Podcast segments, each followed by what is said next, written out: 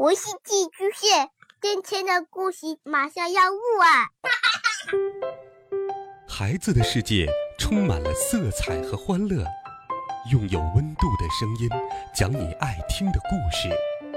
白杨叔叔和大明的晚安故事。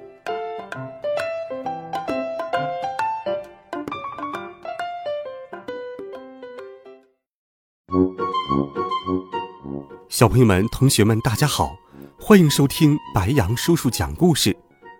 我们继续来听《卖橘子》中。小猪起了个大早，从星星经理那里买到了两筐橘子。小猪把那一大篓橘子装进两个箩筐，担起来，摇摇晃晃，一口气走到了集市。他累得气喘吁吁，满头大汗，腿都软了。他选好位置，看看自己的邻居。左边的邻居黄狗先生正把鸭梨从水果筐里捧出来，往一块大木板上摆放着。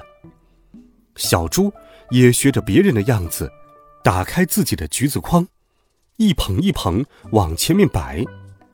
黄狗先生一边摆一边吆喝：“大鸭梨真叫甜，先尝后买，不甜不要钱。”小猪也学着吆喝：“大橘子真叫甜，先尝后买，不甜不要钱。”黄狗先生扭过头来瞪了他一眼，小猪觉得有点不好意思。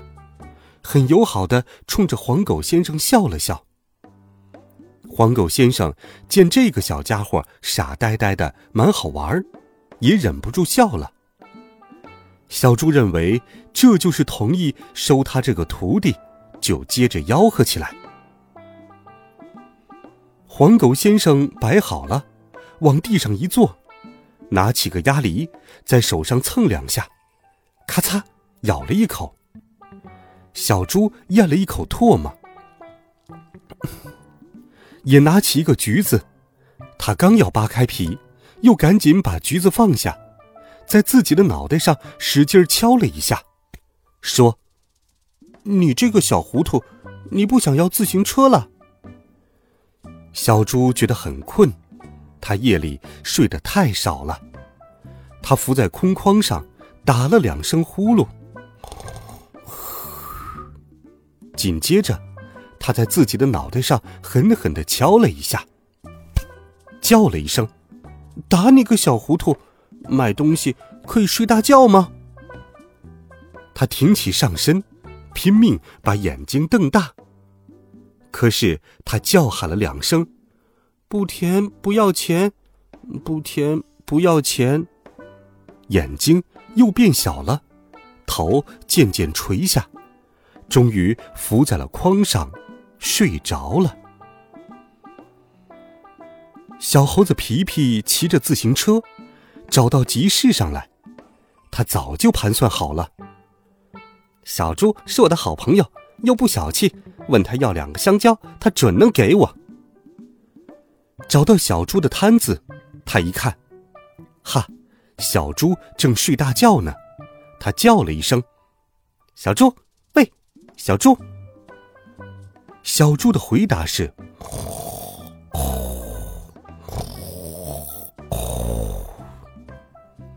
皮皮乐了，跳下了自行车，嘴里念叨说：‘没有香蕉，橘子也凑合。’他拿起两个橘子，塞进衣袋，弯腰听听，小猪还在打呼噜。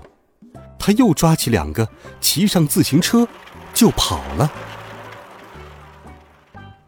小猪醒来，使劲儿敲敲自己的脑袋。哎呀哎呀！打你个小猪！买东西怎么可以睡大觉？他又开始吆喝：“先尝后买，不甜不要钱。”倒霉的事情就在这时候发生了。走过来一位马太太，马太太问：“这橘子好吃吗？”小猪学着他右边邻居的腔调说：“不好吃，不要钱，您先尝一个。他右边那位灰兔子爷爷卖的是枣。马太太心想：这个小猪真傻，别人只许尝一半，他倒让尝一个。小猪不知道，这位马太太整天在这个集市上，从这一边尝到那一边，是个爱占便宜的女士。马太太挑了一个大的，扒开了皮。就整个的塞进了嘴里。他嚼了两口，忽然哇的一声大叫，接着，呸呸呸，吐了起来。酸死了！马太太光溜溜的脸皱成了核桃皮。橘子真的好酸好酸，酸得他眼泪直往下掉。掉眼泪倒没什么。最糟糕的是，马太太又呸呸两口，满嘴的牙都掉出来了。我的牙哟，我的牙！马太太放声大哭，我的牙齿都掉光了。他跳过来，揪住了小猪：“你赔我的牙，你赔，你赔！”一看见马太太的牙齿，果真一个没剩下，说话还丝丝冒着气。小猪吓坏了，他连声说：“我我我赔我赔。”可是他没钱了，拿什么赔呀？还好，在围上来看热闹的人群里，有位果汁厂的熊经理。熊经理心肠好，为帮助小猪，用一半的价钱把橘子都买走了。他并没忘记自己的生意。还抓住机会向围在那里看热闹的大群人当场做了个广告：可乐喝黑熊，黑熊果汁，果汁黑熊。买这两筐橘子，他也不吃亏，能当柠檬用，但是比柠檬便宜多了。小猪陪着马太太到了向博士开的牙科诊所。向博士给马太太镶上一口很白、很整齐的牙。马太太对着镜子看了又看，觉得十分满意。镜子里笑着的那个马太太，比原先漂亮多了。小猪的情况可不太妙，他的钱还差得远着呢。嗯，这么着吧。向博士很和气的对小猪说。这点钱我收下，欠我的那些我不要了。你在我家干几天活吧，我家正好缺一个保姆。小猪喜出望外，连忙说：“谢谢向先生，谢谢向先生。”他真怕向先生会让他回家取钱，爸爸妈妈还不知道他在外边闯下这么大的祸。要一下子赔这么多的钱，妈妈要是知道的话，真要急死了。你叫什么名字？向先生在桌前坐下，拿出一张纸来。我叫小猪，向先生。向博士在纸上写了好多字，然后拿给小猪看。那上面写着：合同书一。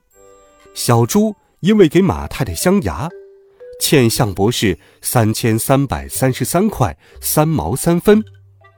二，小猪要从明天开始，给向博士干三个月的活来偿还债务。每天早上五点上班，晚上八点下班。三，向博士每天管小猪一顿午饭。